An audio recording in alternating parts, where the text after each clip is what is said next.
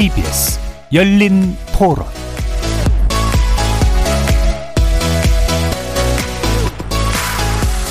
안녕하십니까. KBS 열린 토론 정준희입니다.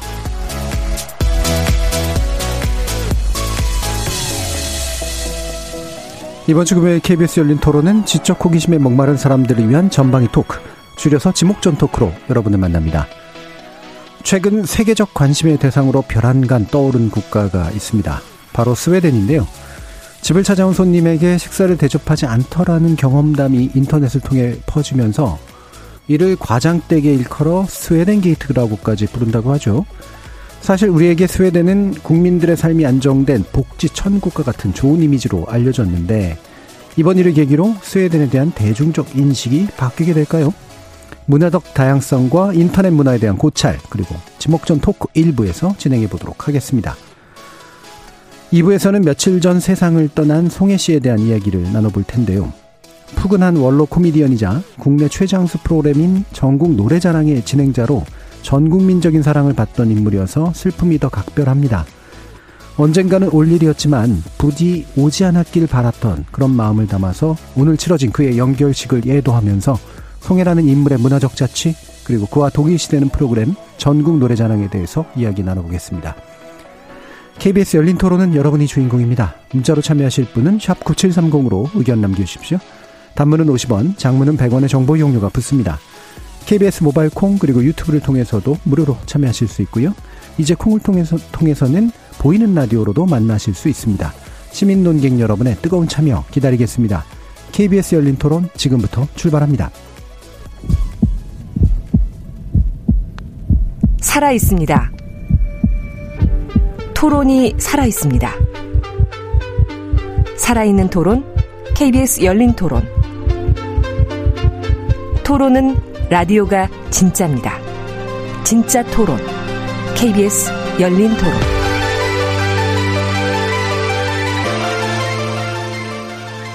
지목전 토크 함께 해주시는 분들 소개해드리겠습니다. 나라를 걱정하는 물리학자 이종필 건국대 교수 나오셨습니다. 안녕하세요. 이종필입니다. 냉철한 마음 탐구자 신경인류학자 박한선 박사 나오셨습니다. 안녕하세요. 박한선입니다. 사람, 사랑, 공감의 소설가 서유미 작가 나오셨습니다. 안녕하세요. 서유미입니다. 규정을 거부한다. 한국 여성 변호사의 손정혜 변호사 함께 하셨습니다. 안녕하세요. 손정혜입니다. 자, 이렇게 물리학자, 신경인류학자, 소설가, 법률 전문가까지 각기 다른 전공, 개성, 지식을 가지신 네 분의 출연자와 함께 만들어가는 지적 호기심에 목마른 사람들을 위한 전방위 토크, 줄여서 시목존 토크, 출연자의 픽부터 시작해 보겠습니다. KBS 열린 토론. 문화 차이가 너무 큰 것 같아요. 진짜 야박한 것 같아요. 우리나라는 오면은 손님 왔다고 막 여기 앉으라 하고 뭐 드릴까요 하고 막 이러는데 거기는 그냥 자기 먹고 오겠다고 기다리라고 하는 게 저희는 그럼 큰일 날 것 같은데 손님들 집 나갈 것 같은데 처음에는 당황하고 낯설겠지만 그 나라 고유의 문화니까 그게 뭐 자연스러운 거고 그런 거 아닐까 싶은데요. 뭐 그 나라 문화가 그렇다면은 받아들이는 건 맞는데 우리나라랑은 전혀 다른 문화여가지고 그래도 밥은 주는 게좀 좋을 것 같은데 라는 생각이 좀 더 들기는 했어요. 한국의 정문화는 좋은 것 같아요. 부담스러워 할 수도 있긴 한데, 근데 저도 외국인 친구들 만나면은 밥 사줄게 막 이렇게 하면은 그래도 부담스러워 하지만 그래도 되게 좋아하더라고요. 그래서 그럼 너가 우리나라에 오면 내가 너 사줄게 막 이렇게 하기도 하고. 문화 차이 아닌가요, 그거? 존중을 해주되 이해는 못하는 거죠. 그거 뭐 옳고 그름으로 따질 수는 없는 것 같은데.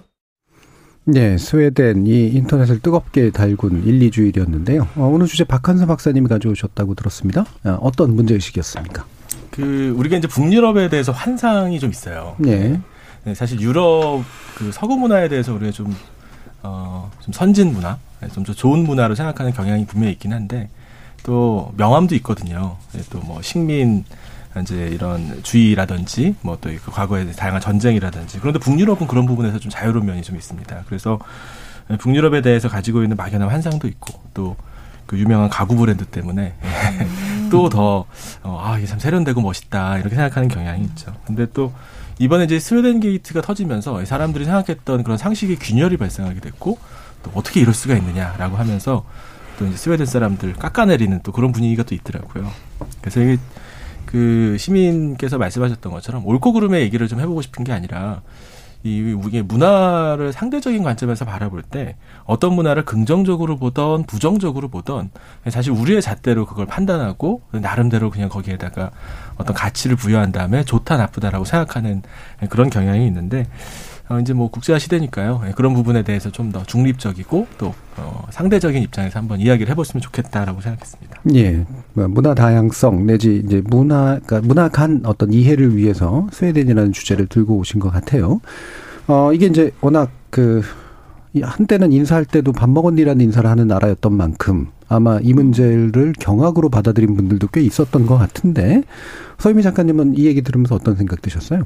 네, 저는 잘 모르고 있다가 신문에 너무 많이 나오더라고요. 네. 그래서 스웨덴에서 무슨 일이 났나 음. 이러면서 스웨덴 게이트 봤는데 어 거의 모든 신문에서 다 다룬 것 같아요. 실제로 스웨덴 사시는 분들 뭐 이런 분들이 인터뷰까지 다 실어가면서 다뤘더라고요. 그래서 내용을 보니까 이제 그 스웨덴 친구 집에 갔을 때 뭐 우리가 같이 방에서 놀고 있는데 어 친구 엄마가 저녁 준비 다 됐다. 그때 그 아이만 가서 밥을 먹고 나한테는 좀 기다리고 있어라라고 했다는 얘기를 이제 그 미국 온라인 커뮤니티에 사람들이 혹시 다른 문화 때문에 뭐 당황했던 적 있어? 그때 누가 올려서 그 밑에 이제 계속 그 댓글이 달렸다라고 하면서 그 전 세계 사람들이 약간 스웨덴 사람들 삭막한 나라다 뭐 이렇게 말을 했다고 그래서 그 밑에 댓글에 그것도 있더라고요. 뭐그 서로 그 뭐 아랍 사람과 이스라엘 사람까지 대통합시켰다 이 이야기가 제가 그걸 보고 너무 많이 예. 웃었는데 그러면서 이제 뭐 각각 그 뭐 나는 뭐 친구네서 잤는데 아침 먹을 때도 잠깐만 기다려 하고 안 와서 가보니 먹고 있더라 뭐 이런 음. 얘기들이 막 달렸다고 해요 그래서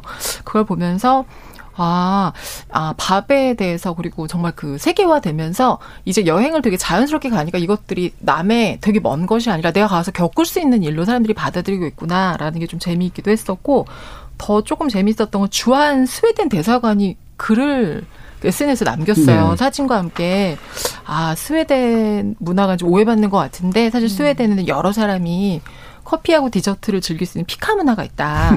아, 그건 또 상당히 좋다. 그랬더니 사람들이 또 그 밑에다가, 아, 커피 얘기하시는 거 보니까 밥은 안 준다는 게 맞군요. 뭐 이런 얘기를 또 밑에 다셨더라고요. 그래서, 어, 우리나라의 그 밥 먹고 가라, 밥 먹었니라고 하는 것에서 밥이 아닌 이제 밥을 따로 먹는, 어, 요 얘기가 사람들에게 되게 좀 나름대로 다른 문화에 대한 생각을 좀 하게 했구나. 그래서 재미있기도 하고, 어, 그리고 너무 과도하게 좀 과열됐다는 생각도 들었어요. 그렇죠. 음. 네. 뭐 이렇게까지 난리를 치나 싶은 그런 생각도 사실 좀 드는데 예, 저도 이제 워낙 다양한 국가에 있는 사람들하고 만나고 막 이제 뭐 교류하고 이랬던 경험을 젊을 때 가져서 그랬는지 몰라도 별로 놀랍지가 않았거든요. 아 얘네는 아 이런 내 모르던 요소가 있었네라고 생각을 했는데 아 보니까 세계인의 반응들이 그 세계인들이 나는 다양할 줄 알았더니 그 세계인들이 굉장히 편협하더라고요. 그래서 뭐 지도까지 나왔다 그러던데 이종필 교수님 어떠셨어요?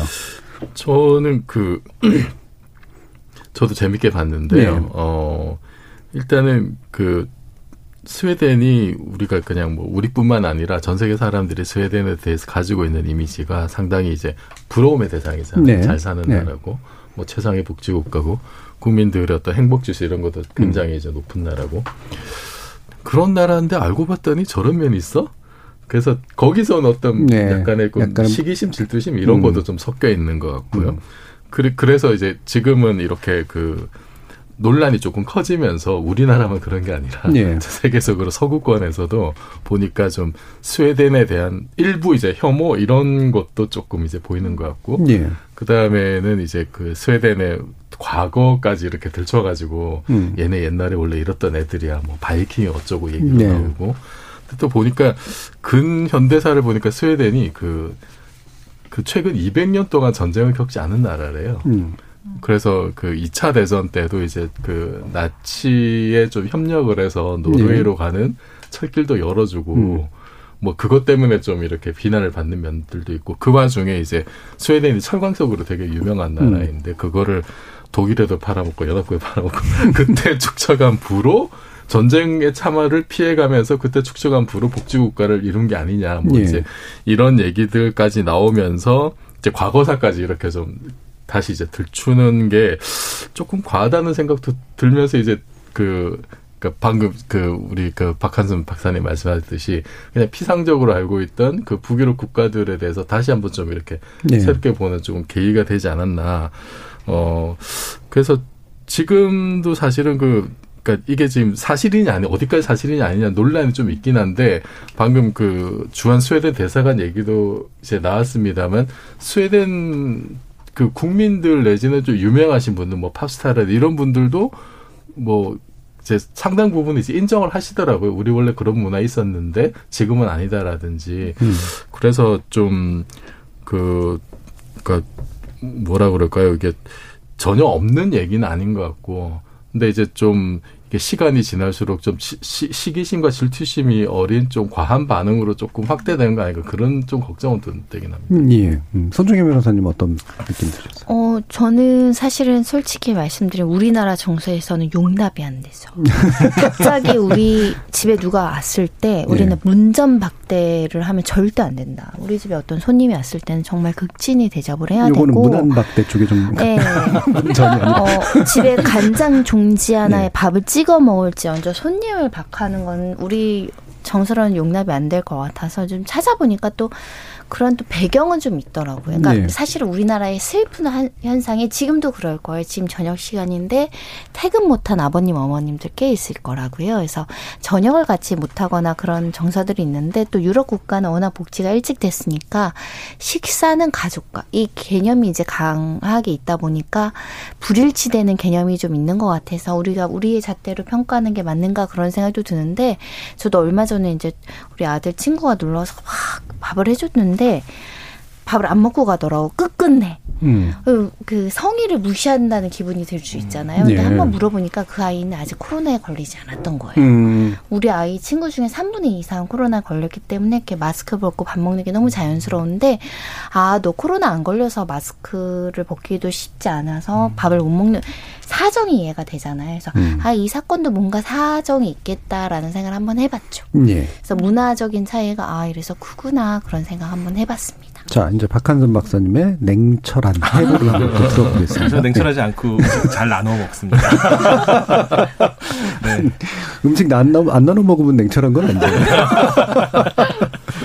네. 그 사실 이제 개인주의적인 문화, 서구 문화, 그리고 집단주의적인 문화, 이 동아시아 문화, 뭐 이 이분법 적인 이런 문화의 구분은 사실 역사가 꽤 오래됐습니다. 네. 그리고 사실 그런 면이 좀 있긴 있어요. 이 동아시아 문화는 집단주의적인 문화가 좀 있죠. 그래서 그 이제 변호사님 말씀하셨던 것처럼 숟가락 하나만 더 넣으면은 그냥 먹으면 되거든요. 그냥 껴가지고 국도 같이 떠먹고 그냥 찌개도 같이 떠먹고 요즘은 이제 그렇게 잘 안 하지만 예전에는 또 없던 시절에 다 그렇게 하고 그 옆집 아이 오면 일단 배불리 먹여가지고 보내는 게 일단 기본이었거든요. 근데 스웨덴은 그렇지는 않았던 것 같아요.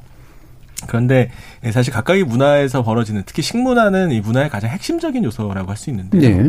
예, 식문화에서 이러한 환경, 이러한 상황이 이제 차이가 발생하게 되는 건 그 문화의 생태적 환경, 예, 그리고 또 역사적인 특수성 이런 것들을 반드시 고려를 해야 됩니다. 그래서 뭐 이게 단지 좋다 나쁘다라고 볼 수는 없는 거거든요. 이 남유럽은 물론 당연히 뭐 주변 사람 많이 불러가지고 맨날 파티하듯이 음식 뭐 많이 해먹고 또 그래요. 근데 그게 또 낭비가 너무 심하고 또 이 무임승차자가 있어요. 그러니까 남의 집에만 가서 밥만 얻어먹고 앉은 사람의 또 문제가 생기거든요.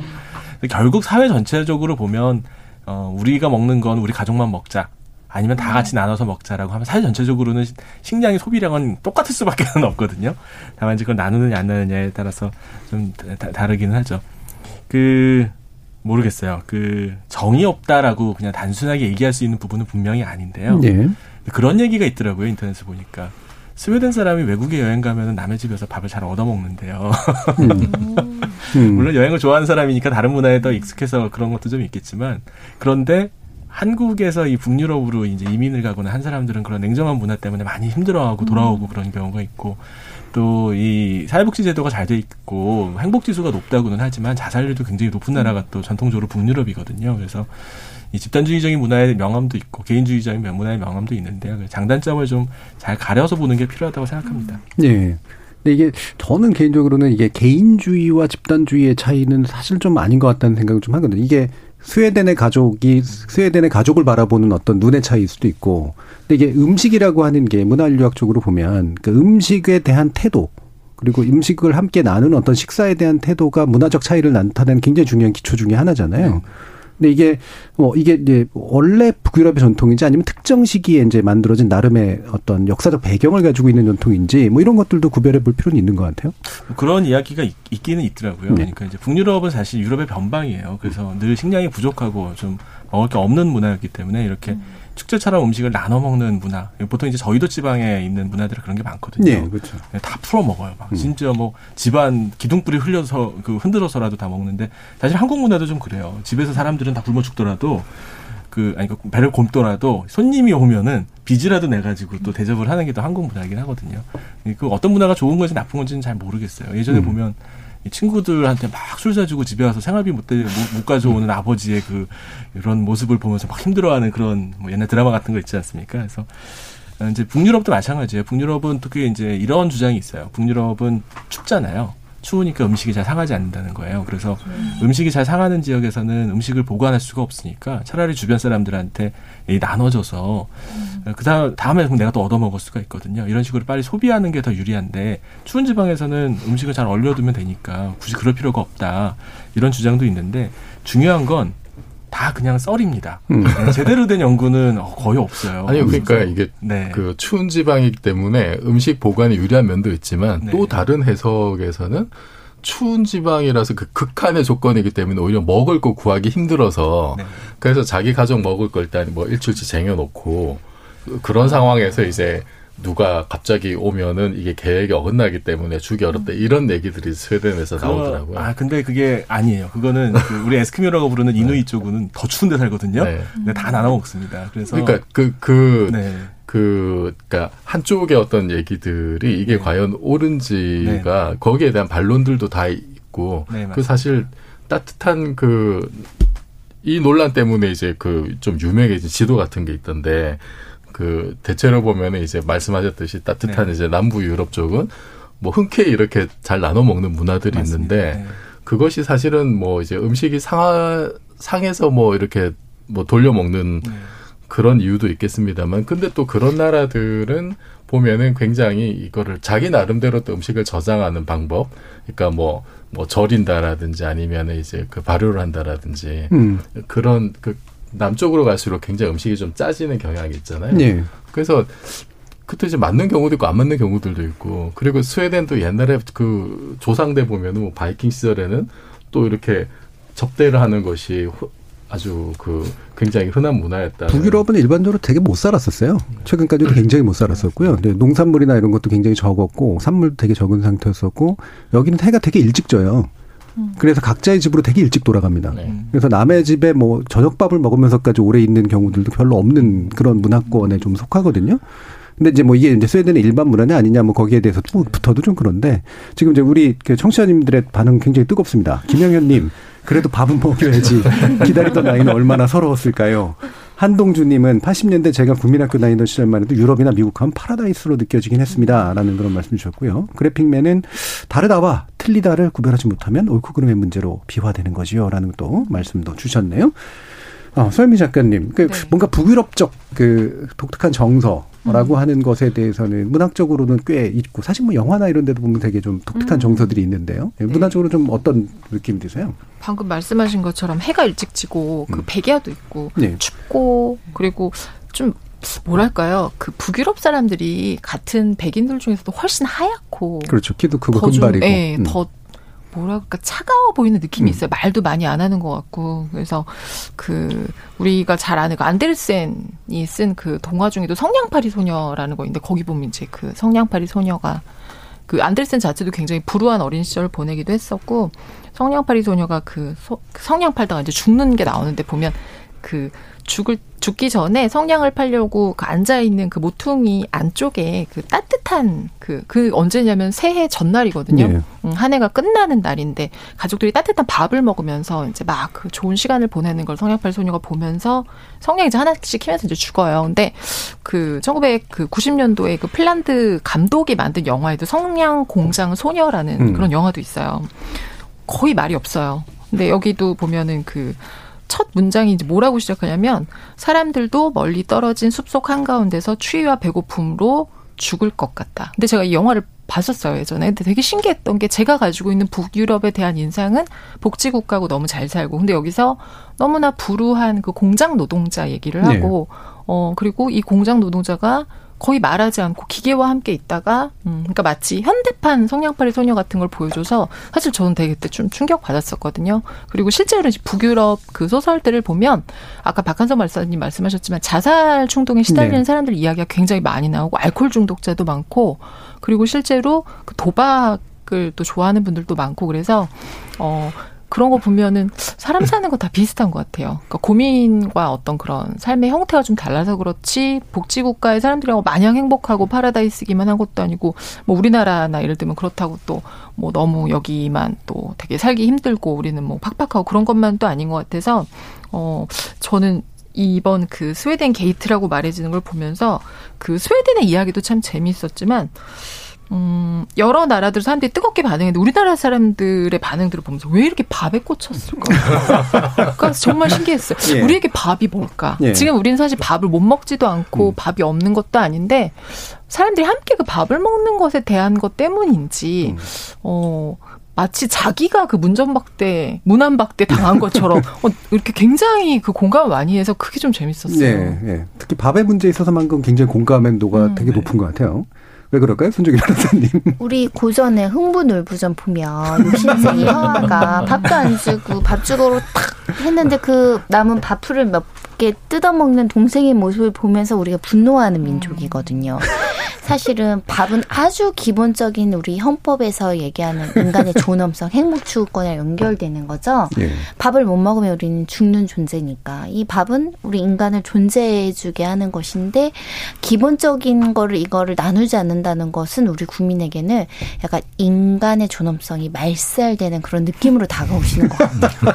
사실 저도 어느 집에 갔는데 난 항상 우리 집에 오면 뭐가 없어도 다 베풀는데 어느 집에 가도 이렇게 박대했다 그러면 정말 상처받죠. 우리나라 사람들은 상처받는 사람이에요.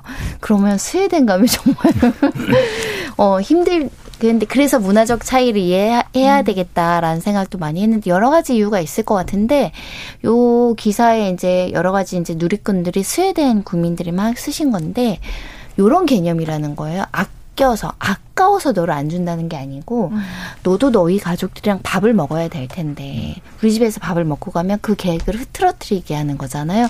그래서 안 주는 개념이라고 또 해명을 하는 댓글이 있다고 하는데 맞는지는 모르겠습니다. 아 그거는 뭔가 좀 예, 예. 거기에 찬반이 어, 그래서. 어, 어, 이렇게 사람마다 또 여러 가지 성향이 있지만 계획적인 성향은 오- 우리 오늘은 같이 밥을 먹기로 한 날이 아니니까 계획이 어긋나는 거 여서 준비하지 못했고 그렇게 할 수도 있을 것 같은데 아무튼 우리나라 정서에는 안 맞습니다. 우리나라 항상 내가 없어도 콩 한 쪽을 나눠 먹잖아요. 우리는 콩 한 쪽을 나눠 먹는 민족이어서 약간 요번에 이 스웨덴 이야기가 좀 생경하고 낯설고 어 정말 그럴까? 안 그럴 것 같은데 그것도 그 사람들 중에 일부가 그랬겠지 정말 다 그러진 않았겠지 뭐 그런 생각이 들어서 진짜 팩트는 뭔가도 좀 궁금했습니다. 아 근데 물어봐야죠. 예. 음. 만약에 그런 혹시 너희 집에 가서 부모님이랑 밥을 먹을 음. 계획이 있니? 아이한테 물어보지도 않고 넌 잠깐 방에 기다려. 있어 이러고 나가서 밥- 밥을 먹지 맛있게 먹고 있는데 나가 보니까 나만 빼놓고 먹고 있었다라는 거잖아요. 근데 이제 아까 말씀하셨던 한국이 음- 밥에 대해서 그런 거는 분명히 있는 것 같아요. 저희 군대나 학교에서도 이 식- 급식이 부실하게 나오면 사진 찍어서 올리면 다 들고 가고 공분하거든요.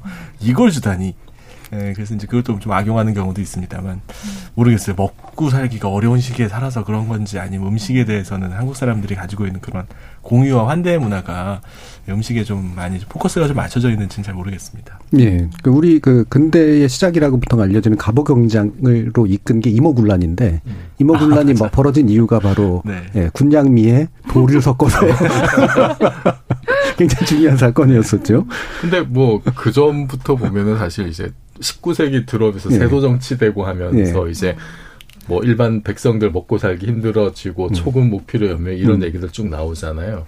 그러니까 대략 보면 우리나라도 한 뭐 100년 넘게 사실은 그러니까 보통 사람들 뭐 중간층 이하의 사람들은 먹고 살기 상당히 힘든 시대를 살았었고 뭐 한 60년대까지도 이제 보릿고개 때문에 이제 고생했던 이야기고 음. 우리가 그 먹는 걸로 절대 빈곤 벗어나게 사실 그렇게 오래되지 않았죠. 네. 그러니까 그런 힘든 역사가 있어도 우리는 이제 나눠 먹는 문화가 음. 굉장히 익숙하고 그게 뭐 어떻게 보면 오래된 농경 어떤 공동체 네. 거기서 기인한 것 같기도 한데 그래서 단지 우리에게는 그냥 먹는 게 뭘 하나 나눠 먹는다는 그런 것보다도 이게 뭐 그러니까 먹는 걸 나누는 것 자체가 하나의 어떤 소속감과 유대감을 형성하는 중요한 매개체로 이제 작동을 했기 때문에 음. 너와 그 식구라는 말도 왜 이제 그런 식으로 이제 해석을 예. 하잖아요.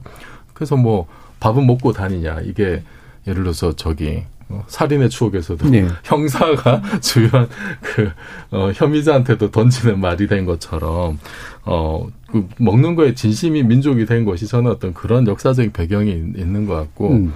그래서 사실은 이게 이제 좋은 쪽으로 저는 그 확, 확대가 된 게 예를 들면 무상급식 같은 거 이게 사실 몇년 전만 해석이네.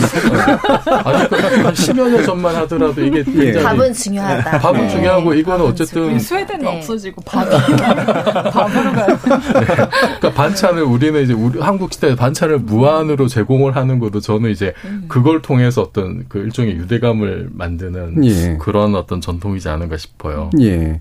근데 지금 이제 보면 그 북유럽과 이제 한국의 사이에서 보지만 북유럽을 보는 또 다, 른 나라들 문화권 다, 같은 서양이라도 좀 달리 보는 이런 것들이 좀 있어서 우리가 서양을 하나의 문화권으로 볼 수 없구나 이런 생각도 아마 많이 하시게 될 텐데 어 여러분들은 어떠세요? 이렇게 북유럽 내지 스웨덴 뭐 이런 데들 그러니까 구체적으로 사실 나라를 잘 구별하지 않고 얘기하는 경우도 많습니다만 요즘 유행하는 게 북유럽 감성이잖아요. 북유럽식 뭐 스타일의 무슨 가구 뭐 이런 거. 네. 저는 그말 진짜 웃겼거든요. 가보면 정말 소박한 나라들이에요. 음. 그래서 정말 소박하고 왕궁이나 이런 것도 진짜 소박해서 영국 왕실하고 비교해보면 완전히 비길 데도 없이 너무 소박하거든요. 이 소박함을 쫓아하는 걸 화려하게 쫓아하는 그런 모습을 보면서 아 이게 참 확실히 되게 좀 달리 달리 해석되고 변형돼가지고 받아들여주는구나 이런 생각도 들던데 여러분들은 북유럽에 대한 이미지들이 어떠세요? 가보지 못해서 미디어나 네. 이렇게 잡지에 보이는 이미지로 우리가 음. 북유럽을 찬양하다 보니까 그냥 한적하고 평화롭고 그냥 항상 자연 친화적인 복지국가. 음, 음. 그래서 어 이런 부익부 양극화가 좀 덜한 나라 정도의 인식만 있을 뿐인데 어 저는 그런 생각이 들었어요. 북유럽을 안 가봐서 그런지 가보지 않아서 그곳은 조금 뭔가 다른 특별함이 있을 음. 것이라는 거에 대한 추종과 존경, 그 거기에서 포장되어 오는 상품, 가구들 음. 걸 보면서 우리나라는 좀 다른 분위기니까 거기에서 오는 이질감 때문에 사람들이 동경하는 거 아닐까 그런 생각도 음. 들고 그것도 나쁘지 않은 거라고 생각을 해요. 일단 이쁩니다. 가구나 인테리어나 이런 그 환경들이 이쁩니다. 그래서 예. 그런 면에서도 좋아하는 면들이 많았는데 갑자기 친구를 밥을 안 줬다고 하니까 사람들이 놀란 그 거죠. 기업의 그 가구나 네. 패션이라는 게 다 실용주의의 결과물이거든요. 음. 네. 그래서 그렇게 화려한 장식들이 아니에요. 프랑스나 이런 데하고 되게 다른 그런 모습들인데. 음. 조립도 직접 네. 하고 음. 그렇죠. 네. 그 브랜드도 우리가 이름을 밝히지 않는 그 브랜드도 왜 나왔는지가 네. 보면 그런 것들이죠. 네. 오사공사님이 행복한 나라의 불행한 사람들이라는 책을 보면 우리가 음. 생각하는 화려하고 행복한 나라는 아닌 것 같습니다. 이미지와 실제는 달라요라는 말씀 주셨는데 스웨덴 그 친구 저희 또 다른 방송에 나오는 친구가 얘기해 준 게 어, 굉장히 안정된 삶이고, 그래 불안감이 훨씬 더 적고, 어, 그리고 이제 그 뭐랄까, 이렇게 막 빨리빨리라든가 이런 것들이 적으니까 훨씬 편안한데, 그것 때문에 약간 답답도 한, 이제 이런 문화다라는 또 얘기를 해주더라고요. 바깥서 음. 네, 그 사실 우리나라는 격동의 생활을 보내는 네. 나라 아닙니까? 어제가 오늘과 다르고 오늘이 또 내일과 다르고 사실 어떻게 될지 모르는 게 한국적 특징이라고 할 수 있는데요. 그게 또 집단적인 관계성을 통해 가지고 이제 그런 복잡성이 나오는 그런 역동성이 비 불 불예측성, 비예측성이 나오는 경향이 있습니다. 근데 스웨덴은 그렇지 않으니까 우리한테는 스웨덴이 좀 해방구 또 혹은 이제 휴가 가서 좀 즐기고 싶고 이 사람들 관계에서 좀 벗어나서 이 넓은 곳에 자작나무 같은 거 조금 이렇게 있고 호숫가닥 있는 데서 쉬고 오고 싶은 그런 막연한 이미지가 좀 있기는 있어요. 근데 이제 여기가 계속 계속 살만한 곳이냐. 뭐 휴가 음. 가면 당연히 좋죠. 그런데야. 복닥복닥한 것보다 좋을 수 있는데 근데 저는 이제 그런 생각이 들어요. 우리가 이 북유럽에 대해서 가지고 있는 선망 중의 일부가 실제로 우리의 삶에도 조금씩 조금씩 침투되고 있는 것 같습니다. 네. 고독사라든지 은둔형 외톨이라든지 더치페이 문화라든지 사실 요즘 젊은 친구들은 음식 같은 거 먹으면 각자 자기가 먹은 만큼 내거든요. 근데 예전에는 안 그랬어요. 한 살이라도 많은 선배가 다 음식을 냈거든요. 그리고 자기가 돈 다 내고 아 뭐 서로 막 음식값 내겠다고 막 이러고 뭐 이런 문화가 있었죠. 이런 문화가 안 좋다라고 하면서 더치페이 좋다고 했는데 더치페이가 과연 바람직한 문화일 수 있지는 않을 수도 있다는 생각을 이 스웨덴 게이트를 통해서 사람들이 좀 깨달 좀 생각을 한번 다시 해보게 된 것 같습니다. 예. 음. 네덜란드는 북유럽 나라는 아니지만 사실 문화가 좀 비슷한 면이 좀 있어요. 이 노르만족 문화하고 좀 비슷한 면이 좀 예, 있어서 더치페이는 네덜란드 문화라고 우리가 이제 흔히 하는데 북유럽도 아마 그럴 거라고 생각은 좀 합니다. 음. 그래서 어떤 사람은 그런 얘기 하더라고요. 북유럽이 사회보장제도가 좋은 이유는 상부상조의 전통적인 서로 공유하는 문화가 없기 때문에 국가라도 이런 것을 책임져 주지 않으면 정말 주변에 된 사람들은 아무도 챙겨주지 않는다. 근데 이것도 제 썰이니까 사실 그게 음, 상당한. 원인인지 네. 결과인지는 저는 잘 모르겠어요. 뭐 그러면 한국은 서로 나눠 먹는 문화니까 사회복지제도 이제 없어도 된다. 뭐 이렇게 할 수는 없는 일이고요. 예. 하지만 이제 그 아까 말씀하셨던 것처럼 음식 나눠 먹는 거 있잖아요. 이 사회복지사들 특히 이제 일선에 있는 사회복지사들이 하는 일 중에 하나가 도시락 갖고 돌아다니는 거거든요. 음. 이 집에서 음식 뭐 못 드시는 분들은 되게 나눠주고 이렇게 돌아다니는 그런 거 하- 하세요. 근데 사실 옛날 같으면 필요 없는 제도입니다. 이 마을에서 나이 드시고 연세 드셔서 음식 못 챙겨 드시는 분이 있으면 주변에서 다 챙겨 드렸거든요. 그런 게 이제 다 차단되고 있는 상황이니까 우리가 지금 스웨덴 게이트 가지고 깜짝 놀란다고 하지만 100년 지나면 Korean 게이트가 될 수도 있겠다는 생각도 합니다. 예. 그 아까 그 얘기가 제가 썰입니다라고 얘기한 게 스웨덴 그 복지 모형을 만들어낸 개념 중에 폴크햄이라고 하는 개념이 있는데 그게 뭐냐면 국민 국가 이런 뜻이에요. 그러니까 하나의 공동체로서 가족으로서의 국가 이런 뜻이고 그게 바로 뭐냐면 노조라든가 지역 단체라든가 이런 것들이 가지는 조직력이 굉장히 좋거든요. 그래서 그것들이 가지는 공동체성을 국가에게까지 확장해야 된다. 요게 이제 복지 국가를 만들어내기 되게 중요한 개념이었기 때문에 어, 상부상조를 안 한다 이런 것들도 어, 상당히 좀 이렇게 자의적인 해석에 가깝다라고 말씀드릴 수 있을 것 같은데 방금 또 그 얘기를 하셔서 한국은 사실은 밥을 되게 중시하는 것처럼 얘기를 하지만 엄청 바뀌고 있는 것 같거든요. 제가 볼 때는 지난 10년간, 20년간 점점 손님을 안 부르는 문화로 바뀌고 있잖아요. 그리고 집으로 불러서 밥을 해주려고 사람들을 부른다거나 이런 것들도 이제 점점 없어지고 있는데 굉장히 급격하게 변하고 있다는 느낌 안 드세요? 맞아요. 네. 집으로 손님 불러서 밥 먹이고 이런 거 많이 하시나요, 요즘? 남의 집엔 잘 가지 마. 근데 요즘은 우리나라도 정말 아이들 자체도 그 스웨덴 게이트만큼은 아니어도 몇 시부터 몇 시까지 놀 거예요. 그렇죠. 예. 어, 이렇게 하고 뭐 예를 들면 밥을 먹을 거예요, 안 먹을 음, 거예요 말하고 저는 뭐는 못 먹어요. 음. 그리고 사실 음식을 막 권할 수 없는 것도 알러지 있는 아이들 엄청 많아요. 네. 우유 못 먹는 애도 있고 뭐 땅콩 뭐 굉장히 그렇죠. 흔하게 요즘 복숭아 학교에서도 급식할 때 다 써내라 그래요. 못 먹는 거 전부. 그럼 그 아이 그 음식 빼고 준다고 음. 하더라고요. 그러니까 그런 게 많아지다 보니까 약간 개인주의적이라기보다는 개인의 어떤 성향을 좀 존중하는 방식으로 네. 가서 음식을 예전에는 그랬잖아요. 오면 가고 싶어 밥 먹고 가라. 밥을 줘요. 배가 불러도 주셔서 깨작깨작 먹으면 왜 줬고 먹냐. 그래서 뭐 말랐냐. 많이 먹으면 더 먹어라. 더 주시고. 막 또 이랬단 말이에요. 그래서 어떻게 보면 약간 정이 또 약간 많아서 힘든 부분도 있었고. 근데 지금 말씀하신 건 점점점 우리나라도 사실은 어떻게 보면 실용적으로. 음. 음, 우리가 친하게 지내는 건 친하되, 어, 상대가 원하는 것에 맞추어서 내가 강요하지 않고 과도하게 베풀지 않고 붙잡아두지 않고 가고 싶다라고 하면 가라고 하고 그러다 보니까 이제 예를 들면 어떤 문화에서는 예의상 거절했는데 어 그러면 안녕히 가세요 더 권하지 않아서 서운할 수도 있겠지만 그래도 아무튼 한 번에 자기 의사를 밝히고 그대로 그냥 해주고 존중하는 음. 게 많이 자리 잡히는 것 같기는 해요. 예. 집들이 문화 확실히 없어졌고. 어. 그렇죠, 요즘은. 예. 이사 간다고 해서 가족들이나 친척들이 일부 하긴 하는데 친구들까지 부르는 경우는 거의 없는 것 같고. 저는 했습니다. 몇 저는 하고 싶습니다. 네, 이 앞으로도 계속 하고 싶은데 그냥. 코로나 때문에 많이 없어졌죠. 예. 그 결혼할 때 상사잖아요. 우리 교자상 큰 거. 예. 손님 어, 초대할 때 하는 거. 음. 이때 한번 언제 써보나 해가지고. 결혼은 꽤 오래전에 하지 않으셨나요? 최- 최근에 하신지 몰랐는데. 왜 안 부르셨어요? 아니, 예, 그러고 보니까 그- 그것도 옛날 얘기네요. 이게 뭐냐면 되게 빨리빨리 변하는 것 같아요, 우리나라가. 네. 좀 아쉬운 면도 있어요. 네, 그래서 친구들과의 만남을 없어요. 할때 집으로 부른다기보다는 차라리 밖에서 맞아요. 약속을 해가지고 식당에서 만나는 음. 문화들이 되게 많잖아요. 맞습니다. 집으로 초대하면 정말 가까운 사이죠, 요즘. 예, 예, 요즘은 네. 그렇죠. 예전에는 회사 뭐 이렇게 그 그 코미디 프로그램에도 좀 나오지만 회사 상사가 자기 집으로 데려가 술 먹이는 뭐 이런 문화가 있었잖아요.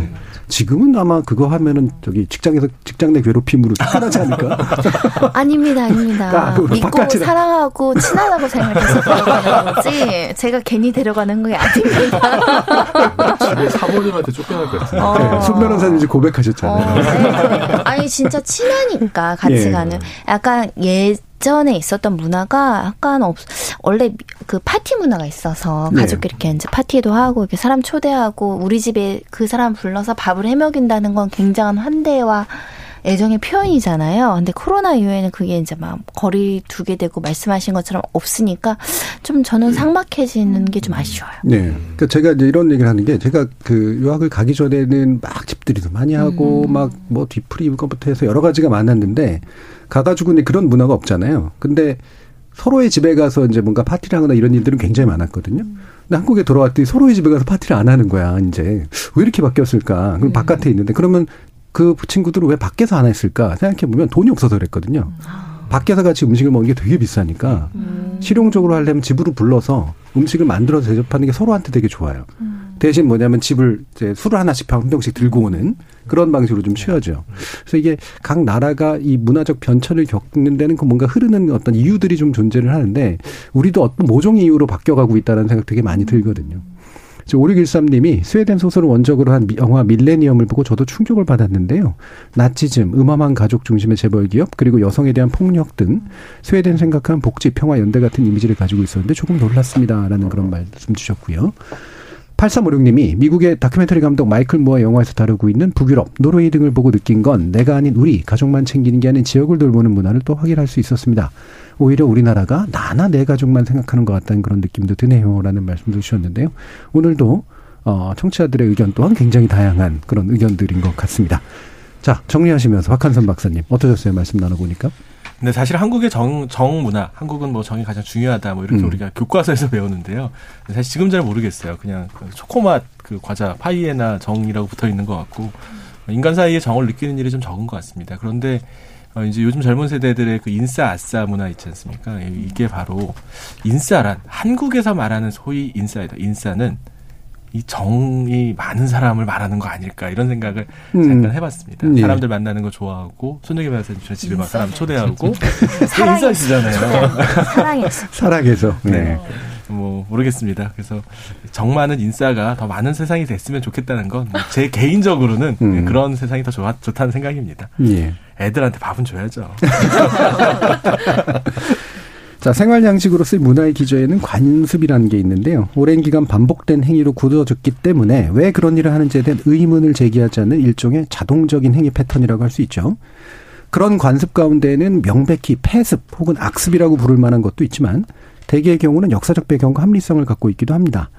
서로 다른 문화를 통해 각자의 관습을 비춰보면 좋을 일인데 다른 이의 관습을 또 나쁜 것으로만 규정하는 버릇이 바로 글로벌 인터넷 시대에도 사라지지 않는 악습이 아닐까 하는 생각이 듭니다. 지목 저추는 제픽은 이것으로 마치겠습니다. 여러분은 지금 KBS 열린 토론과 함께하고 계십니다.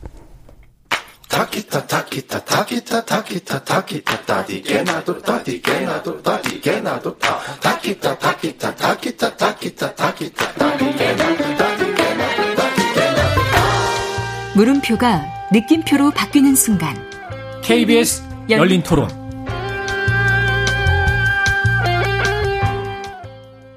송혜 선생님 별세 소식 들었습니다. 좋은 곳 가셔서 잘 계셨으면 좋겠습니다. 너무 갑작스러워가지고 되게 전국 노래자랑 옛날에 할머니 할아버지 때 가면 맨날 틀어져 있는 프로그램이었습니다. 아유 그냥 너무 친근하시고 놀랬어요 돌아가신 거 보고 얼마 전까지만 해도 그 활동하신다고 들었는데 갑자기 그런 얘기 들어가지고 우리 할아버지 생각나고 전국 노래자랑 이거 모든 사람들에게 전국적으로 사랑받고 그러신 분 같아요 전국 노래자랑에서 많은 국민들에게 위로 주고 흥도 주시고 어 그런데 참 안타깝네요. 건강하게 그래도 오래 사신 것 같아요. 푸근한 할아버지?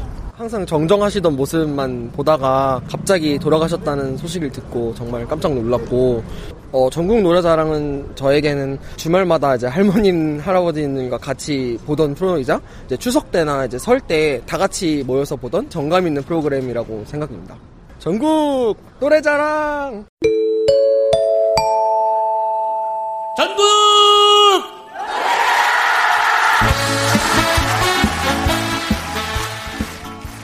지적 호기심에 목마른 사람들을 위한 전방위 토크. 신경인류학자 박한선 박사, 물리학자 이종필 교수, 소설가 서혜미 작가, 손정혜 변호사 이렇게 네 분과 함께 하고 있는데요.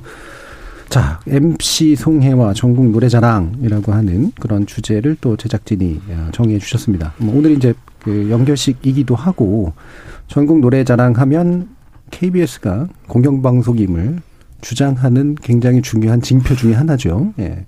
여러 가지가 있는데 옛날에는 이제 어, 이산가족 찾기였고요. 지금은 이제 전국 노래자랑인데 아, 이것의 중요한 유산이라고 볼 수 있는 어떤 주인공이라고 볼 수 있는 송혜 선생이 이제 별세를 했고 그래서 많은 분들이 이제 슬퍼하기도 합니다. 그래서 네 분의 어, 이 전국 노래자랑 그리고 송혜 선생에 대한 어, 나름의 감성 같은 것들이 좀 있을 것 같아요. 한번 들어보도록 할까요? 여기 중에는 제일 좀 그래도 짧게 보셨을 분 손정희 박사님. 저는 그 전국 노래자랑은 외할머니랑 같이 본 기억밖에 없어요. 음. 외할머니가 이제 어렸을 때 중풍이라고 하죠, 소위. 그래가지고 네. 항상 이제 제가 이제 좀 컸을 때는 어, 팔다리 한쪽을 못 쓰시니까 기어 다니시거나 뭐그 전에 이제 발목을 하- 해서 다니시는 건데 항상 가면은 일요일 날 이 전국 노래장을 틀어놓으시는 거예요. 음. 저는 볼 일이 별로 없는데 할머니랑 그냥 앉아서 봐야 되는 거예요. 그럼 할머니가 아까 말씀하신 것처럼 배부른데 계속 물 주시면서 전국 노래자랑 같이 봤던 기억. 그래서 송혜 선생님 생각하면 우리 외할머니밖에 생각이 안 나요. 음. 외할머니는 다리가 불편하시고 하시니까 어딜 돌아다닐 수가 없어요. 방에만 있고 누군가 찾아오는 손님만 네, 만나시는데 그 와중에 노래자랑을 계속 보셨던 기억이 나중에 어떤 생각이 드냐면 전국 노래자랑은 전국 각지를 가잖아요. 우리 음. 할머니는 다리 그렇죠. 한쪽을 못 쓰시기 때문에 음. 팔 한쪽이랑 다리 한쪽을 못 쓰시니까 돌아다니시지를 못하시니까 저걸 보면서 전국 여행을 하셨던 거 아닌가 그런 네. 생각도 들고 전 돌아가셨다는 생각 말씀 들으니까 외할머니 많이 생각이 났는데 아마 음.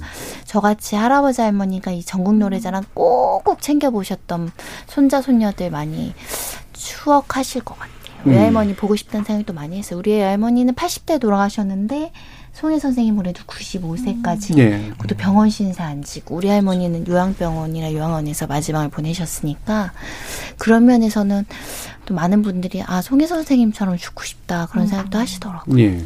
서정희 변호사님이 할머, 외할머니가 즐겨 보시던 이러니까 즐겨보시던 이정필 교수님이라고 얘기하기가 되게 힘들어지는 거예요. 어쨌든 많이 보셨잖아요. 저는 예. 즐겨보지는 않았고, 않았고요. 예. 어, 근데 이제 그 저에게 아 오늘이 일요일이구나 예. 라고 하는 걸 알려주는 일종의 알람 같은 역할. 음. 그리고 그 이제 다, 다른 방송사에 보면은 그 이제 그 영화 관련된 프로그램 있잖아요. 예, 예.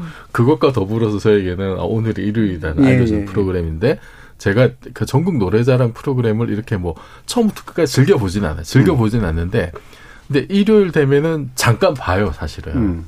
일부러. 꼭 한 번씩 보죠. 예, 채널을 돌려보는데 그 정말 무의식적으로 습관적으로 돌려보는데 그러면서 그 송혜 선생님 말씀을 딱 들으면 얘기를 딱 들으면은 그니까 뭐 오프닝이 될 수도 있고 그냥 음성이 될 수도 있는데 그, 그걸 보면서 아 오늘도 그, 그 일요일이 오늘 예 음. 사, 사회는 송혜가 사회를 보는구나. 음, 음, 음. 아, 그걸 보면서 확인하는 거예요? 네. 음. 그제 안도가 예, 예. 아 오늘 또 저렇게 정정하게 현장에서 사회를 보시는구나. 음. 라고 하고, 그러니까 일종의 좀 안부를 확인하는. 음. 그러고 이제 다른 채널 돌려서 안심하고 다른 채널 돌려서 제가 보고 싶은 거 보고 음. 이제 그런 일상이었거든요. 예. 그런 근데 이제 돌아가셨다고 하니까 그 일상을 내가 이제 못 못하게 되는구나. 음. 그 나의 일요일에 절반 이상이 좀 사라진 느낌. 음. 그 당연하게 생각했던 일상이 좀 없어진 느낌이 들고 그래도 어쨌든 그 나이 되도록 현장에서 저렇게 열심히 음. 사는 모습을 보여준 게 세상 저를 포함해서 모든 사람들에게 엄청난 어떤 용기와 위안을 주신 건데 음. 그런 큰 어르신이 이렇게 또 사라진 상실감 이런 거 굉장히 크고 참 이제 욕심이 아, 좀 더 사셔서 100세 음. 넘어 사셨으면 얼마나 좋았을까. 네, 네. 그러면서 그 평생 원하셨던 고향에서 전국 노래자랑 프로그램 음. 하고 그랬으면은 참 얼마나 좋았 그런 안타까움이 많이 들었습니다. 코로나만 아니었으면 가능했을 것 같은데. 그러니까요. 그죠? 음. 서유미 작가님. 네, 저는 어, 전국 노래자랑 많이 보진 않았는데 다들 이렇게 회피하시는지 모르겠어요. 저 어렸을 때 많이 봤어요. 많이 안 봤던 것 같아요. 네. 많이 안 봤는데 이상하게 저는 그 노래자랑인데 매번 볼 때 무슨 생각이 들어요. 이건 긴 열전. 그렇죠. 예. 노래는, 자랑에 없, 노래는 가깝죠. 없고 예. 약간 그 동네에 예. 신기한 분들이 나오는 예. 그래서 어, 아무튼 그런 기억이 나요. 근데 아무튼 송혜 선생님이 남들이 다 은퇴할 나이 61세 이 MC를 처음 맡으셨다고 네. 하시더라고요. 근데 저는 이렇게 멋지게 나이 드시는 분들 그리고 자기 분야에서 오랫동안 활동하시는 분들 되게 좋아해요. 되게 음. 좋아하고 그래서 이분이 한 80세 넘으면서부터는 사실 거의 그냥 거의 비슷한 모습이셨던 음. 것 같아요.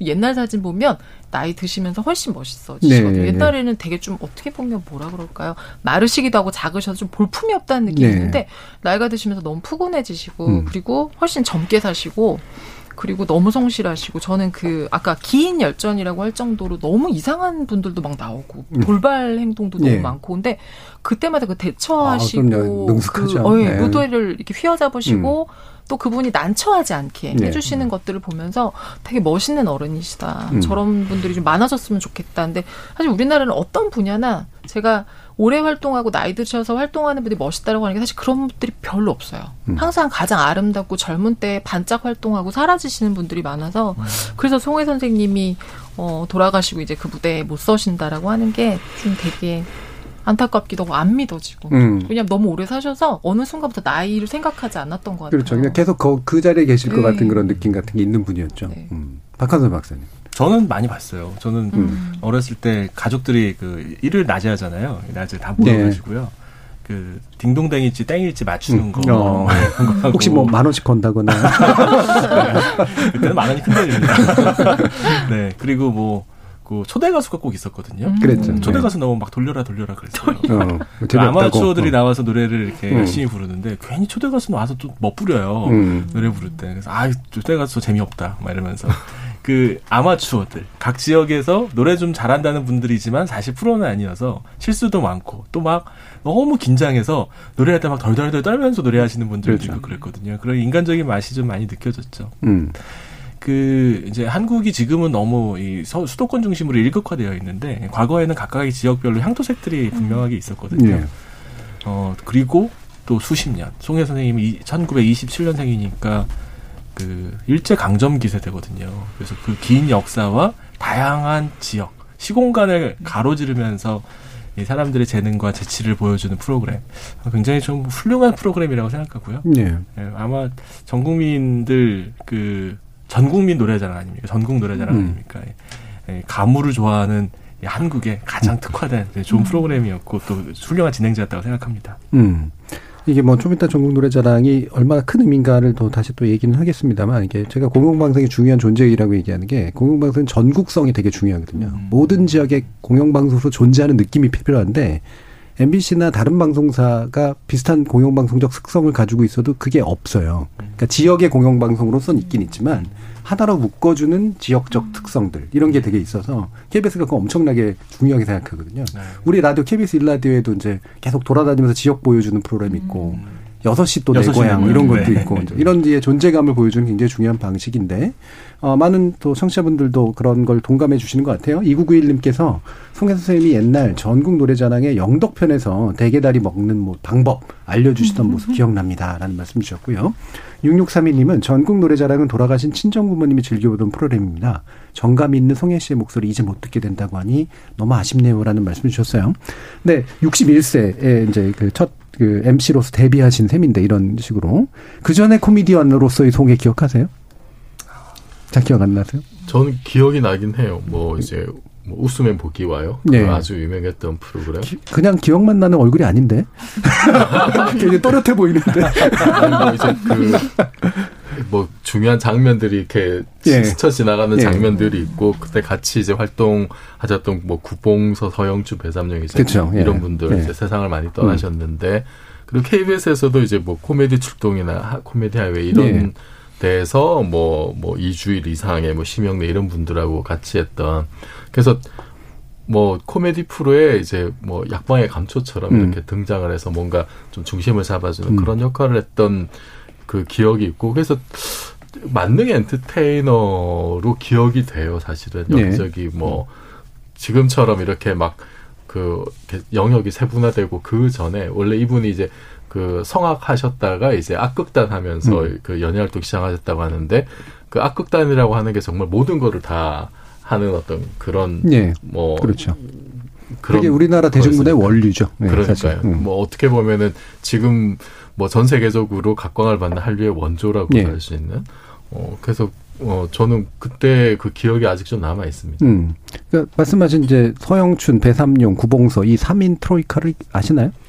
저는 전국 노래자랑밖에 제가 왜 이야기를 하냐면 송해 네. 선생님은 사실은 이 대표적인 인물은 아니었거든요. 음. 그렇죠. 그 당시에 top, top 코미디언에는 반열에는 안 올랐었죠. 음. 그렇죠. 사실. 예, 예. 그래서 그 우리나라 코미디언의 뭐 대표 주자로서 뭐 이런 건 아니었거든요. 그래서 이분이 사실은 그 악극단 얘기하셨는데 결국에 악극단에서 연기하시면서 이제 하는 재밌는 분들이 이제 아까 얘기했던 서, 뭐 서영춘, 배삼룡, 구봉서고 그다음에 진행을 잘하시는 분 프라이보이라는 분이 계셨는데 이분은 또 진행을 굉장히 잘하시는 분이었기 때문에 송해 선생이 이둘 중에 어느 한 데도 안 속했던 분이에요. 약간 감초 같은 스타일이었죠. 근데 나중에 막판에 진행자로서 엄청난 인기를 얻었죠.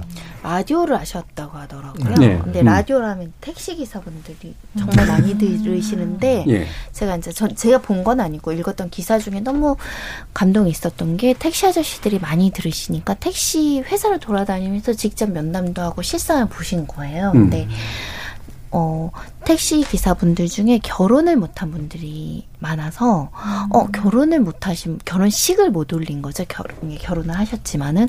그래서 라디오 제작국에 우리 결혼식을 시켜줍시다. 음. 그래서 88년도에 88상의 부부를 결혼식을 올려줬다는 네. 소식을 들었거든요. 그래서 아 굉장히 진행자로서 그냥 진행만 하는 게 아니라 정말 관심이 많으셨구나 그런 생각도 많이 하셔가지고 아마 이분 방송을 들었던 택시 기사분의 중에 결혼식 올린 분 중에 요번에 굉장히 좀 이 돌아가시고 나서 아쉬운 분들 굉장히 많지 않았을까 음. 생각도 해봤어요. 예. 음. 그 사실 송혜 선생님은 어, 색깔이 분명하지는 않으시죠. 음. 예, 정치적인 색, 도 없고 또 본인이 드러내가지고 뭐 자기를 막 보여주려고 하지도 않는 네. 스타일이시거든요. 근데 그거야말로 어떻게 보면 송혜 선생님이 지금까지 장수할 수 있었던 비결이었다고 생각하고요. 음. 정준희 교수님도 진행 많이 하시는데 네, 95세 까지 자기 색깔이 왜 없겠어요 사람이 근데. 진행자는 그런 거를 좀 싹 눌러가면서 누구든지 내 앞에서 편안하게 이야기할 수 있고 노래 부를 수 있는 환경을 만들어주는 사실 예. 그게 훨씬 더 어려운 재능인 것 같아요. 예. 홍혜 선생님은 기네스북에 오르셨는데 그러면 기네스를 깨시는 많은 분들이 너무 오래 사셔서 불가능할 거라고 생각을 하고요. 75, 1975년 부터 17년간 택시 운전사들을 위한 라디오 프로그램 가로수를 누비며 이 동양방송이 시작했고 KBS가 이제 동양방송 흡수했으니까 이 라디오에서 이제 이 부분을 했는데 가로수를 누비면은 기억나는 프로- 프로그램이죠. 그래서 이 송해 선생님은 코, 그 어떤 코미디 관점에서 보면은 약간 감초 역할 그리고 standing 코미디의 어떤 원조라고 볼 수 있는 만담 요 계열에 이제 속하는 그런 분으로서 나중에 이제 어떤 면에서 보면 노래 자랑으로 이제 본업을 제대로 찾으신 아, 그런 케이스가 아닐까 싶은데요. 8848님이 송혜 선생님 계실 때 전국 노래 자랑에 나가고 싶었는데요. 아쉽고 슬프네요라는 말씀 주셨습니다. 자, 근데 전국 노래 자랑은 정말 오래된 프로그램이고 어, 전국적이고 굉장히 인기가 좋은 프로그램인데 다른 MC들 기억나세요, 소유미 작가님? 기억 잘 안 나요. 저는 그 뽀빠이 아저씨 예, 했던 이상형. 기억만 잠깐 예. 나요. 그리고 음. 나머지 분들은 그냥 약간 아나운서 몇 분 했던 기억. 그냥 전국 노래자랑 하면 그냥 아주 자연스럽게 음. 송혜, 송혜. 선생님이 그냥 혼자서 다 하신 것 같은 느낌이 들 정도로 그리고 제가 심지어 보니까 그 요번에 이제 그 신문 기사 많이 나서 보니까 다른 분들 했을 때도 보이콧이 어마어마했다고 예. 안 본다 안 본다, 된다 그렇죠. 무조건 네. 그래서 음. 아프셔서 좀 쉬셔도 다시 송혜 선생님 오셔야 되고 그래서 그냥 아예 이렇게 그한 몸이 된 음. 그런 프로그램인 것 같아요. 네. 실제로 뽀빠 이상용 선생도 기억하시는 게 혹시 딴 프로그램 기억하시는 걸 수도 있어요. 어 정말요? 예. 예를 들면은 그 군인들 나왔던 거 이런 거. 우정의 무대. 네, 그런 면에서는 예. 선생님이 힘드셨을 것 같아요. 예. 어, 부담감, 이 사명감. 아, 내가 이거를 쉴 수가 없구나. 음. 그런 책임감이 너무 크셨을 것 같기는 해요. 예. 그 책임감이 정말 크셨다고 하죠. 예. 예. 그래서 모든 악극단하고 다 이제 가야 되고 이제 그런데 그 전날 가서 자고 암- 아침부터 하고 또 술도 드시고 술도 되게 많이 좋아하셨다고 그러더라고요. 어. 그런 면에서는 애주가로서 95세라는 희망이 있습니다. 담배도 사실 많이 피셨다고. 아, 그래요? 음. 어, 진짜 건강하시네. 네. 네. 그리고 술을 그냥 드신 정도가 아니라 연예계에서 따라올 자가 없을 정도로 많이 네, 네. 드신 분으로 알려져 있어요. 음. 그런데도 90세 넘게까지 건강을 유지하셨던 거는 정말 철저하게 자기 관리를 하셨던 거고 그리고 사실 그 다른 분들의 이제 증언 같은 거 보면은 그 전국 노래자랑 할 때 전날 내려가셔가지고 항상 그 동네 지역 분들 만나가지고 사전에 준비를 철저하게 하시는 거죠. 예, 또 굉장히 동네 목욕탕. 같은 예. 데 가서도 이제 분위기를 보고 그래서 그 동네 분위기를 먼저 아는 거예요. 그 동네 사람들하고 먼저 친분을 쌓고 그러니까 뭐 녹화를 할 때 돌발 상황이 일어나더라도 아주 자연스럽게 대처를 할수 있는 거지. 그게 그분이 이제 타고난 역량도 있겠습니다만 평소에 그렇게 굉장히 열심히 노력했던 어떤 네. 성실성. 그 이제 후계자로 지목됐던 이상벽 씨가 음, 음. 그런 인터뷰를 했더라고요. 저렇게 롱런하고 성공하셨던 이유는 성실성이다. 그러니까 한 시, 뭐 다른 프로그램에서도 한 시간짜리 프로그램을 하면은 한 시간 전에 와서 준비를 하고 두 시간짜리는 두 시간 전에 와서 준비하고 그런 성실성이 뒷받침이 됐기 때문에 그 전국 노래장이 성공할 수 있었다 그렇게 음. 이제 평가를 하더라고요. 네. 정준희 교수님도 방송 하나 할 때 논문 다섯 개 보시고 50년 하시고 있어요. 응원합니다. 네. 해야죠. 네. 네. 아 저는 약간 사람들이 이 분에 대한 리스펙의 근저리에는 나도 저렇게 하고 싶다가 있는 것 같아요. 예. 한 분야에서 저렇게 그렇죠. 오래 인정받고 하고 열심히 하고. 싶은데 음. 사실 대부분 특히 연예계가 훨씬 더 주기가 짧잖아요. 음. 금방금방 사라지는 이 정말 척박한 시대에서 수십 년을 해서 기네스에 올랐다는 그 사실 자체만으로도 존경하는 것 같고 내 분야에서 나도 그러고 싶다. 그런 마음들이 좀 계신 것 음. 같아요. 그래서 더 응원했던 것 같아요. 굉장히 오래 하시도록. 그렇죠. 그런 마음들이 한 마음이었던 것 음. 같습니다. 이 프로그램과 MC가 사실 상당 부분 아이덴티티가 연결이 되긴 하는데 이렇게까지 정말로 찰떡같이 연결되는 케이스는 또 그렇게 흔하지만은 않은데 어떻게 보세요, 박하선 박사님? 그 그렇죠. 그러니까 음. 이 전국 노래자랑은 기본적으로 아마추어리즘이거든요. 음. 그래서 요즘 뭐 오디션 프로그램 많은데요. 너무 너무 잘하는 사람들이 많이 나와서 예. 목숨 걸고 경쟁하는 모습 보거든요. 근데 약간 거부감 좀 들어요. 그런데 이그 전국 노래장에 나오는 분들은 그렇지가 않아요. 그냥 음. 고등학생, 뭐 또 초등학생도 나오고 또 그냥 동네 주민, 동사무소 뭐 무슨 직원입니다 이러면서 나오기도 하고 이런 분들이 나와가지고 이 노래도 보고 장기도 본다고 하는 게 이 송혜 선생님이 보여줬던 그런 또 푸근하고 또 일반인스러운 이 동네 음. 아저씨 할아버지 같거든요. 그렇죠. 그런 느낌하고 딱 맞는 것 같아요. 우리들은 항상 이 반짝거리는 스타들을 매일 보지 않습니까? 근데 잠깐 반짝했다가 금방 져버리고 사라지는 사람이 너무너무 많거든요. 음. 그렇지 않을 수 있다는 거. 그 백조의 노래라는 속다 얘기 말이 있어요. 유럽에서 이제 서구에서 많이 쓰는 말인데 뭐 백조가 죽기 전에 한 번 딱 노래를 하는데 그 노래가 너무 아름답다 뭐 이러면서 이 나이가 들어가지고 재능을 보여주고 오랜 경험과 경륜을 통해서 자신의 역할을 드러내는 것. 사실 과거 사회에서는 굉장히 중요했던 원로의 입장이었는데 지금은 아니에요. 지금은 나이 들면 뒷방 노인으로 들어가고 뭐 어디 가서 나오지도 못하게 하는데 이 송혜 선생님 95세가 되도록 이렇게 활동하시는 모습을 보면서 은퇴하신 분들, 60세, 70세 되신 분들도 많은 힘을 얻었을 거라는 생각이 예, 듭니다. 음.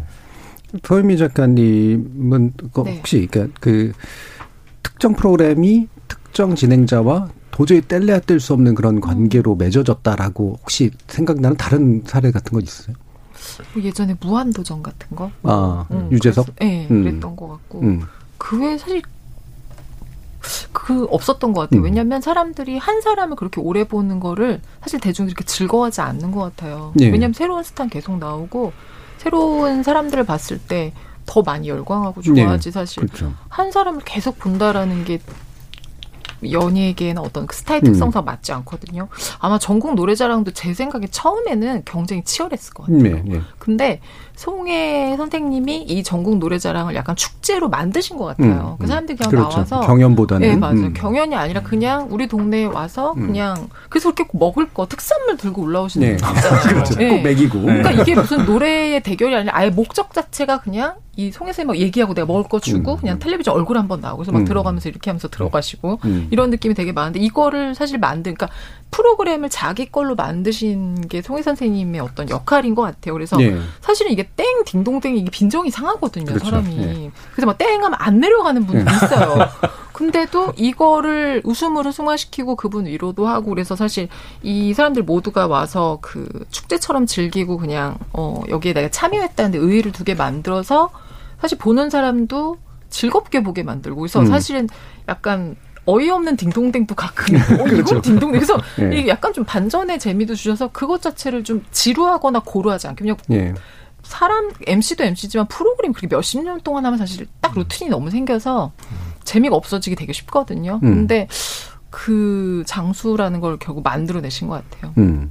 그러니까 저는 가족 오락관의 허참 음. 음, 정도가 이제 구이 집단하면 비견될 만한 그 아이덴티티가 딱 완전히 일치된. 근데 그 허참 선생도 얼마 전에 돌아가셨잖아요. 음. 그래서 지금 이제 우리가 다뤘던 유전정 선생이라든가 오일남 선생, 홍사 선생 그러면서 이게 같이 얘기하는 게 좀 그렇긴 합니다만 이렇게 연세가 들어서도 현역으로서 어, 자신의 아이덴티티를 굳건히 가져나가는 그런 분들이 많아지면 좋겠다라는 마음들을 많이들 하시는 것 같아요. 자, 김영현님께서 송혜 씨의 익살과 재치를 대체할 만한 MC가 누가 있을까요? 후임 MC 누가 될지 궁금합니다. 라는 말씀 주셨는데 혹시 떠오르는 분들 계세요? KBS 지금 엄청 고민할 겁니다.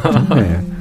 어우, 이거 어려울 것 같아요. 진짜 어려울 것 같아요. 해도 그 아마 욕꼭 먹을 찍으신 분이 있으셔서 이상벽 네. 찍으셨다고 네, 네. 하더라고요. 근데 뭐 되게 부담스러우실 것 같아요. 엄청 부담스러우시죠. 네, 엄청 부담스러운데 저는 마땅히 또 되게 잘하실 수 있고 음. 대중적인 인지도와 또 오래 방송을 하셔가지고 고향도 수 같은 고향이라고. 아, 그런가요? 네. 어.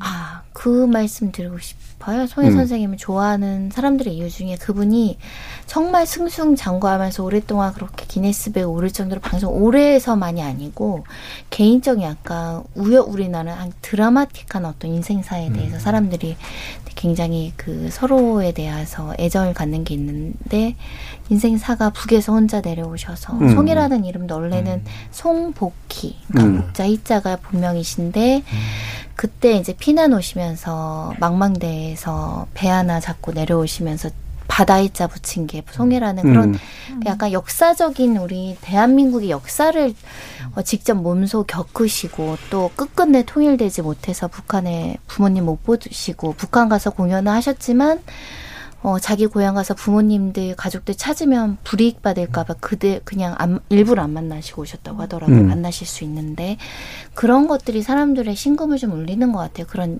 약간 개인적인 아픔도 있고 아드님도 돌아가시고 그런 것들을 같이 겪으면서 이게 95년 사신 게 그냥 사신 게 아니라 현대사를 같이 하면서 우리 어, 많은 사람들과 히로인락을 같이 했기 때문에 더 공감하고 감정이입하시지 않았나 그런 음. 생각도 해봤습니다. 네.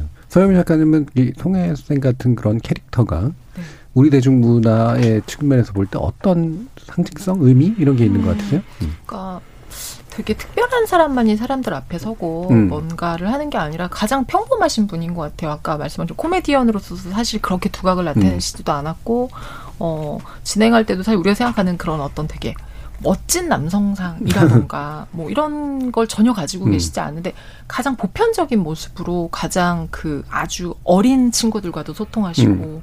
그리고 어느 지역에 가서도 어 사람들을 보듬어 주시고 하셔서 아마 사람들이 되게 아름답고 멋진 사람을 보고 싶은 마음도 있지만 동시에 가장 평범한 사람들 그리고 그런 사람들한테서 또 위안받고 싶은 마음도 있으셔서 정말 진정한 별 스타인 것 같아요. 음, 음.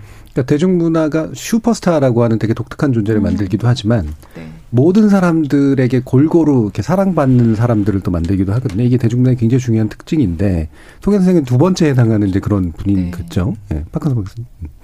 네, 저는 계속 그 생각하고 있었어요. 음. 다음에 누가 하시면 좋을까. 어, 뭐안 하시겠지만, 유재석 씨가 해도 괜찮을 것 같아요.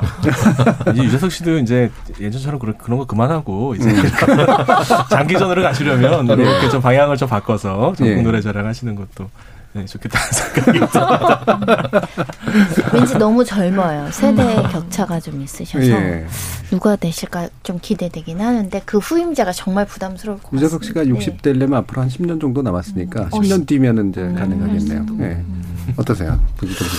아, 그 참 이게 그 후계자로 지목되신 분이나 음. 제작하시는 분이나 다 이게 힘들 것 같아요. 그래도 뭐 저는 뭐 시청자들이 납득할 만한 어떤 그런 최선의 결과가 어떤 식으로든 나오지 않을까 싶고 음. 그리고 전국 노래자랑 이 프로그램이 진행자가 바뀌더라도 또 앞으로 몇십 년 동안 계속 이렇게 좀 꾸준히 사랑받았으면 좋겠어요. 아까 음. 말씀하셨듯이 정말 그 서울 중심의 수도권 중심의 이런 문화 속에서 지역의 어떤 여러 가지 모습들을 보여주는 게 굉장히 저는 또 중요한 것이고 또 그 뭐 아까도 이제 얘기가 나왔습니다만 이게 말하자면 이제 오디션 프로그램의 원조격에 해당하는 네. 어떤 그런 그런 프로그램인데 근데 이게 그 우리에게 익숙한 어떤 오디션 프로그램은 정말 죽고 사는 오징어 게임 비슷한 어떤 음, 그렇죠. 그런 너무 치열한. 굉장히 치열한 경쟁 어, 내가 살아남 남을 어떻게 떨어뜨려 내가 살아남고 어, 생사가 걸린 것 같은 그런 치열함만 우리에게 좀 익숙해져 있고 그것이 지금 시대 삶의 방식인 것처럼 어, 많이 이제 익숙해져 있는데 전국 노래자랑 같은 경우는 그렇지 않다라는 거지 음, 이게 음. 그, 그 KBS도 불의 명곡도 사실 좀 비슷한 느낌 예, 받거든요. 예. 경쟁을 하는데 이게 뭔가 뭐 그렇죠. 이기고 지는 게 중요한 게 아니라 음. 같이 즐기고 축제를 만드는 게 예. 이제 중요한 거죠. 그래서 그 불의 명곡도 굉장히 좀 롱런을 하고 있는 것 같고 그 원조 가서는 이제 전국 노래자랑 같은데 그것이 그 정말 참가 여유를 두고 그리고 송혜 선생님이 정말 잘했던 게 참가자와 진행자의 구분이 없어진 것 같아요. 음, 음, 음. 그렇죠. 그러니까 누가 진행을 하고 뭐 누가 누가 뭐 프로듀싱 이런 게 아니라 거기 오신 모든 분들이 진행을 하고 음. 함께 만들어 나가는 느낌이 가장 잘 드러난 게 전국 노래자랑. 인, 인 거라고 저는 생각하거든요. 그래서 그런 장점들이 앞으로 누가 이제 그 뭐 후계자가 되든지 그런 장점들이 잘 살아서 앞으로 더 오래 롱런하는 프로그램 됐으면 네. 좋겠습니다. 지금 6118님은 이용식 씨 추천해봅니다라는 그런 말씀을 해주시는데요. 후임 MC를 두고 여러 가지 감독을반이 많은 것 같습니다. 국민 투표라도 해야 예. 저희 PD님이 전국 노래장 MC를 뽑는 오디션 프로를 어떨까 말씀 주셨는데. 어, 계셨습니다. 저는 여성분 예. 이금희 씨 뭐 이런 분들 아. 이금희 씨요. 네, 음. 이금희 씨도, 어, 이금희 아나운서도 사실은 KBS의 굉장히 중요한 자산이죠. 네. 예. 예, 또 푸근하게 사람들, 그러니까 평범한 사람들의 평범한 이야기를 굉장히 푸근하게 정준희 교수님은 10년 뒤에 네. 예약을. 저는 노래 어, 좋아하시던가요? 네, 제 노래를 부르신 거안 되게 돼요. 공영방송 연구자로 전국 노래자랑에 대한 논문을 쓸 수는 있는데 네. 그걸 맡기는 참 어렵지 않을까라는 생각 들고요. 아마 반발이 엄청 심할 겁니다. 7655님이 2019년에 종로 쪽 갔다가 송해거리에서 송해 선생님이 지하철 타고 출근하시는 모습이 눈에 선합니다. 삼가 고인의 명복을 빕니다. 오늘 연결집도 그쪽을 거쳐갔다고 하죠. 그리고 실 제로 그 종로에 그 나- 나이 드신 분들 많이 모이는 그 자리에 늘 가신다 그러더라고요. 함께 술도 하시고 그런다 그랬는데 7854님은 저는 83년생이에요. 가로수를 누비며도 어렴풋하게 기억이 나고 전국 노래자랑은 당연히 알고 있습니다. 지금은 두 분 다 안 계시지만 할머니 할아버지와 함께 자주 봤습니다. 송혜님 목소리가 많이 그리울 겁니다라는 그런 말씀도 주셨네요. 어, 우리 마무리해 주시면서 서유미 작가님, 네. 음, 전국 노래자랑이 어떻게 계속됐으면 좋겠어요? 어, 정말 그, 뭐랄까요. 어, 나중에 되게 후대에도 음. 되게 많은 사람들이 우리 국민이 또 음주 가무 되게 좋아하잖아요. 네. 이제 음주하지 않는 가무. 음. 우리 사람들 술 안 마시면 노래방 못 가는데 그냥 정말 가족들이 함께 즐기는 오디션 축제 네, 어, 네. 그 정말 전국을 다니면서 아직도 안간데 되게 많을 것 같아요. 음. 구석구석 가서 사람들과 함께 또 이렇게 즐기는 그런 프로로 남으면 좋을 것 같아요. 네. 전국 노래자랑이 그 아마추어리즘과 그 지역성이라는 그 두 가지 굉장히 중요한 기둥을 함께 좀 화해롭게 끌고 가면 좋지 않을까 해서 KBS의 새로운 역량이 여기서 또 시험되지 않을까 생각이 듭니다. 자, KBS 열린 토론 격주 금요일로 지적 호기심에 목마른 사람들을 위한 전방위 토크, 줄여서 지목전 토크로 청취자 여러분 만나고 있는데요. 오늘은 네 분과 함께 스웨덴 게이트와 문화적 다양성, 그리고 MC 송해와 전국 노래자랑 두 가지 주제를 가지고 전방위 토크 진행해 봤습니다. 소설가 서유미 작가, 손정혜 변호사, 박한선 신경인류학자, 이종필 건국대 상호교양대 교수 네 분 모두 수고하셨습니다. 감사합니다. 감사합니다.